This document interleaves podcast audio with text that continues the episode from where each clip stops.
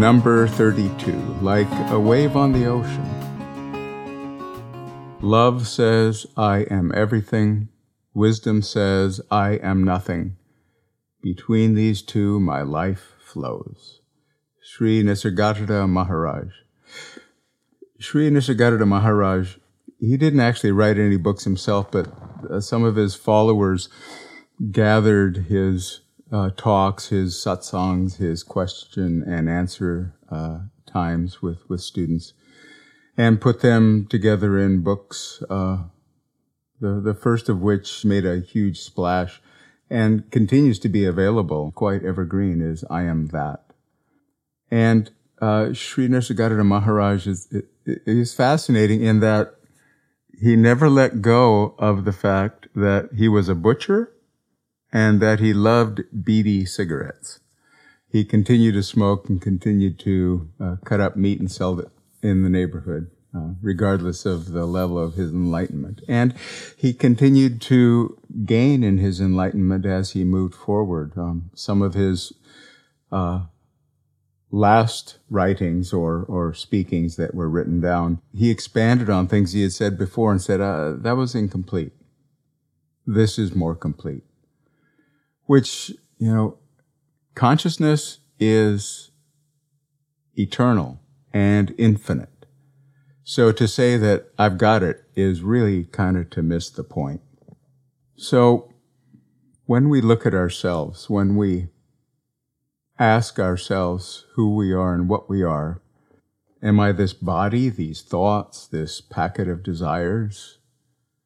Am I the religion I practice, the money I make, the gender I am, the race that I am, the, the sexual orientation that I am, the opinions I have about life, about politics, God forbid, about you, about myself, about anything?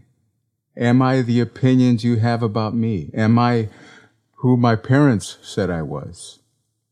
Am I the opposite of who my parents said I was?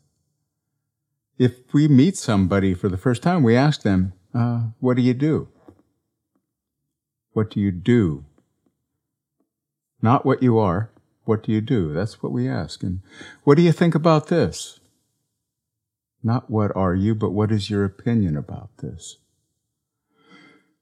These are interesting facts to discuss with each other and even to know about each other, but your opinion is really one of the least interesting things about you. One of my dearest friends, we spent at least one day a week, sometimes more, uh, the last year of her life riding horses together. I have no idea who she voted for.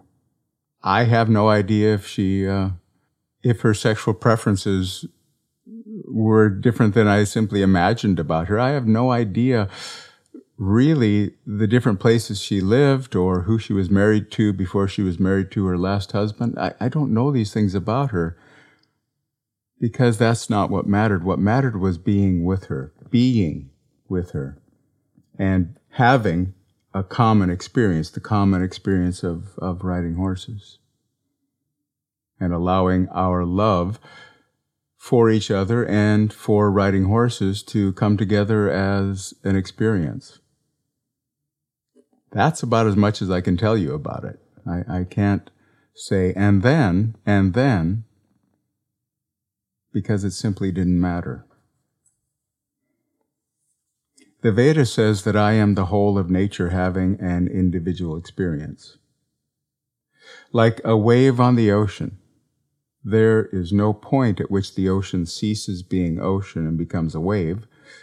The wave is absolutely, completely ocean. Curved ocean, nothing more, nothing less. Like this, I am nature, I am consciousness. I am this one whole, complete, undifferentiated field. All else that I am, the thoughts, feelings, opinions, this body, is something to be set aside in order to experience the truth of what I am, the nature that I am. Not to be set aside as if it doesn't matter, because it matters. It's, It's a part of what I am, but it's not the truth of what I am. What is truth? Truth in terms of consciousness, in terms of the Veda, truth is that which never changes. My age changes constantly. My body is changing constantly. My opinions are changing constantly. The truth of me is the same, regardless of when I encounter it or how I encounter it or how many times I encounter it. Twice each day, we sit in meditation and de excite this wave function, this individuality of what we are in order to feel the oceanic self, capital S, that we are, the truth of what we are. We align ourselves with this truth, with nature. And as we do so, more and more, we become expressions of nature that we are meant to be. Today I will remind myself that I am something more than my thoughts and feelings and opinions. I will ask myself, who is it that experiences these things? And, perhaps more to the point, what is it that experiences these things?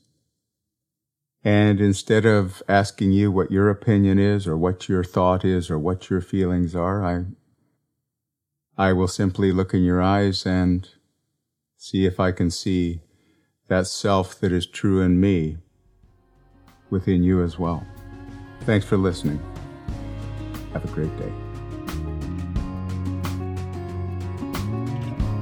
Thanks for listening to Embracing Bliss. I started this podcast and the book it's based on to offer a daily reminder to myself as well as to you that we have the freedom to choose happiness.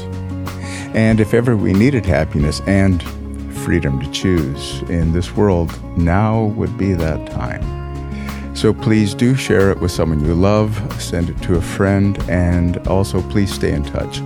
Links for Instagram, uh, the book Embracing Bliss, and to sign up for my newsletter can all be found in the show notes. Until next time, have a great day.